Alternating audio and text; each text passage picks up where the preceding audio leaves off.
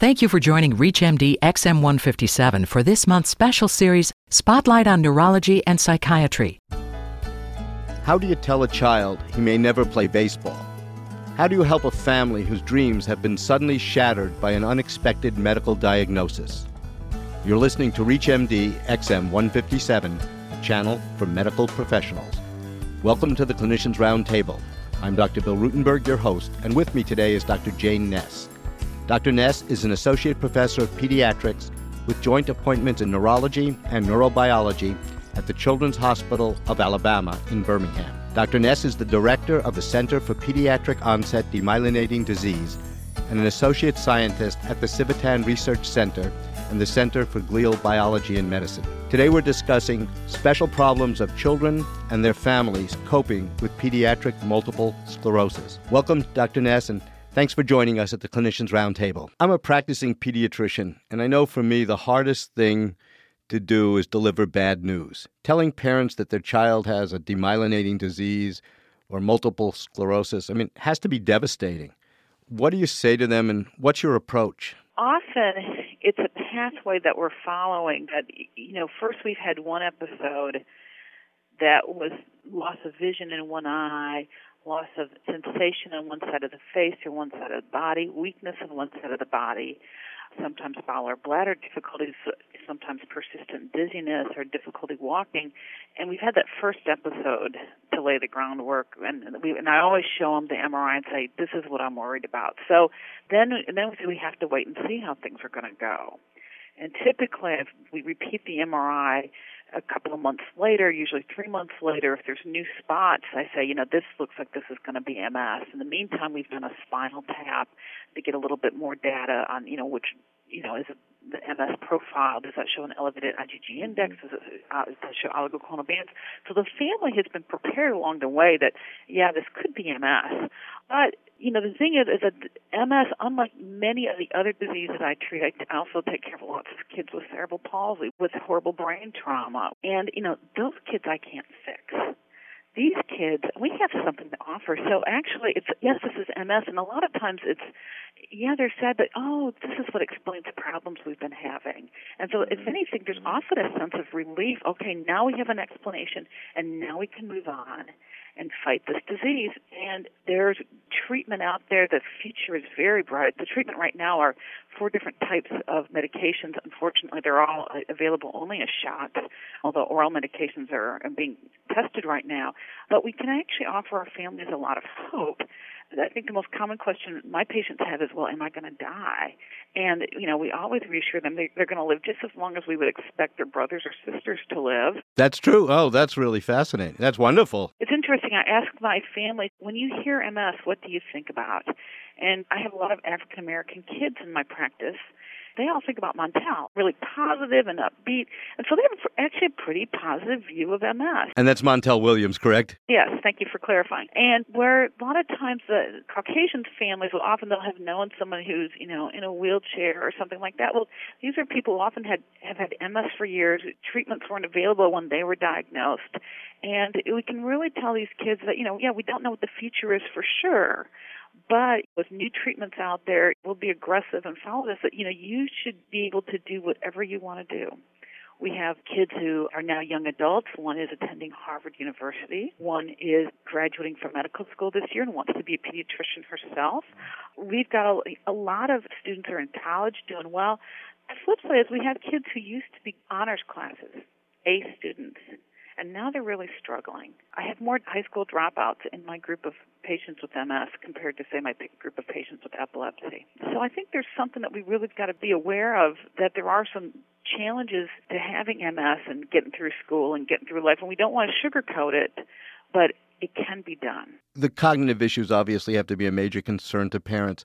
Are there any predictive factors? Does the MRI changes correlate with neuropsychological, neurophysiologic studies? The data is so limited right now. In children, we just don't know. There's a few studies out from Stony Brook Medical School, from Brenda Banwell's group in Toronto, Sick Kids, suggesting that uh, kids with MS and kids who have MS for a longer period of time do suffer some cognitive decline. Uh, but these are limited studies, only a handful of patients. We're doing neuropsychological testing now on all our kids, and what we have seen in the first 15 or so kids is their IQ's intact but they're just not as efficient. It takes them a little bit longer to do things. We're now in the process of now retesting these kids a couple of years later, and We'll see what the results show. But anecdotally, if you ask, you know, what were your grades like a couple of years ago? They were doing well, and now they're not doing so well.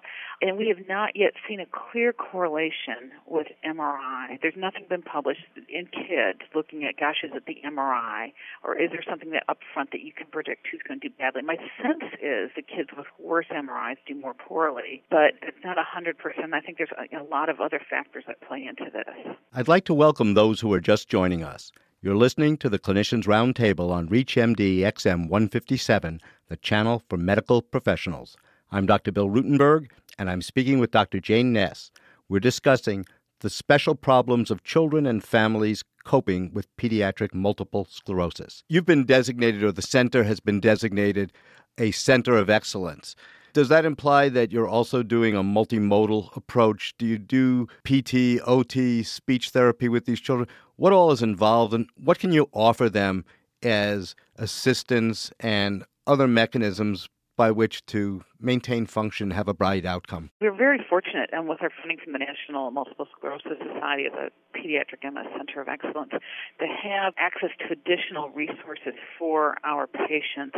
Our kids when they come to clinic end up spending at least half a day there.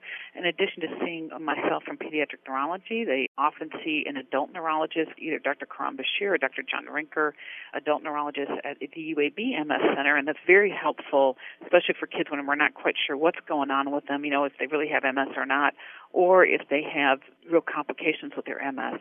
All of our kids or we try and get all of our kids to see our child psychiatrist, Dr. Sam Rubin pediatric neuropsychologist, Dr. Joe Ackerson. We also have PT, OT. We have a nurse practitioner.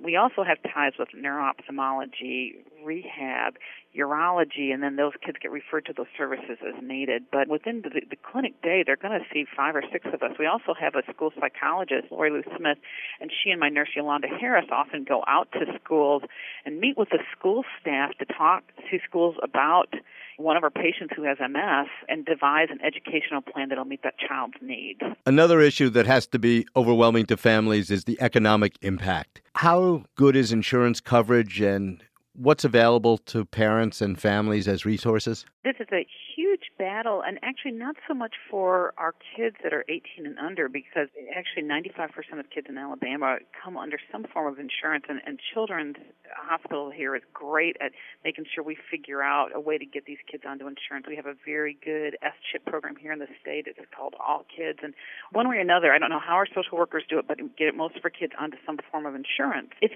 been enormously successful for us, but the challenge comes, and we're facing this with a number of kids of what happens when they age out of all kids or Medicaid and they've been on their disease modifying therapy, they've been on their shots, and they look great.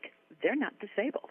So they don't necessarily qualify for SSI and the Medicaid benefits that would come with it. So this has been the biggest challenge. This is why we really push education with our kids is that, you know, we want them to get a job, you know, get training, get a job, get a W-2. And we talk to them about, you know, your job options are not going to be working at a mom and pop shop with limited benefits. You need to work in a bigger corporation as you can get with group benefits. That being said, the drug companies have actually been really generous in providing assistance for disease modifying therapies. And so that is something that we can always go to. There's some, each company's got their qualifications. It's not perfect, it's limited as well, but usually we're able to maintain our patients on their disease modifying therapy as they transition to adulthood. I mean, it sounds so obviously discriminatory that they're saying because you don't have symptoms, you don't qualify, but you still have your underlying disease. Is anybody working on the political level, or what would you say to the candidates if they came to you and said, Dr. Ness, I want a plank for you from my healthcare platform. What would you tell them that we need now? That is actually something we are working with politically and, and, and with people at the state Medicaid office and at the state disability office. It's much cheaper in the long run to keep young adults with chronic diseases healthy, certainly for multiple sclerosis, but the same could be said for epilepsy and maintaining drug coverage for that if it's necessary. Some of our children with, you know, congenital heart disease, cystic fibrosis, it's much cheaper in the long run to provide some, you know, preventive care, even if it's more expensive than it is for the typical kid. A couple of hospitalizations or lifelong disability, and you've wiped out any savings you might have had by denying coverage up front. I'd like to welcome those who are just joining us. You're listening to the Clinicians Roundtable on ReachMD XM 157, the channel for medical professionals. I'm Dr. Bill Rutenberg, and I'm speaking with Dr. Jane Ness. We're discussing the special problems of children and families coping with pediatric multiple sclerosis. Support groups have to be very important as well. Are there specific groups that you know of or that parents could turn to, or is this done individually, say, by the individual centers? Within our own center, we have small, you know, we don't have a huge number of kids that come to clinic every time. There's some interaction between our patients at clinic, but the National MS Society has been great for providing resources for children and families with MS. There's now a 800 number for kids with MS. It's actually a 1 866 kids K I D S WMS or one eight six six five four three seven nine six seven. There's also our local chapter has been great about working with us, and they do have, although not anything specific for kids, they ha- for kids with MS, they have a children's camp for children whose parents have MS as well as kids with MS. Some of our patients have participated in that. There's also camps that have been done nationwide. For example, the National Pediatric MS Center at Stony Brook has founded one of the early teen adventure camps.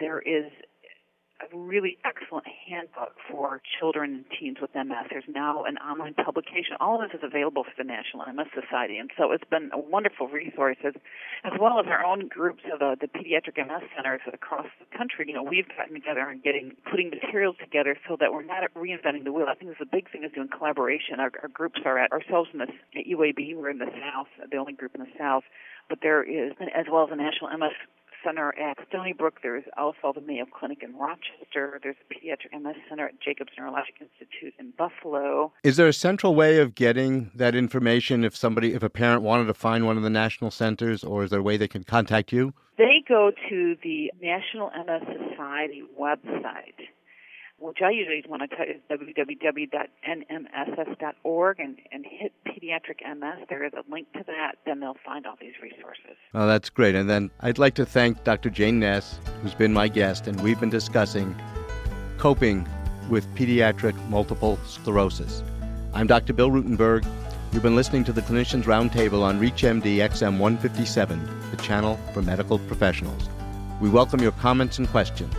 Please visit us at ReachMD.com to access our entire program library and to explore our on demand and podcast features. I wish you good day and good health. Thank you for listening to this month's special series, Spotlight on Neurology and Psychiatry, on ReachMD XM157, the channel for medical professionals.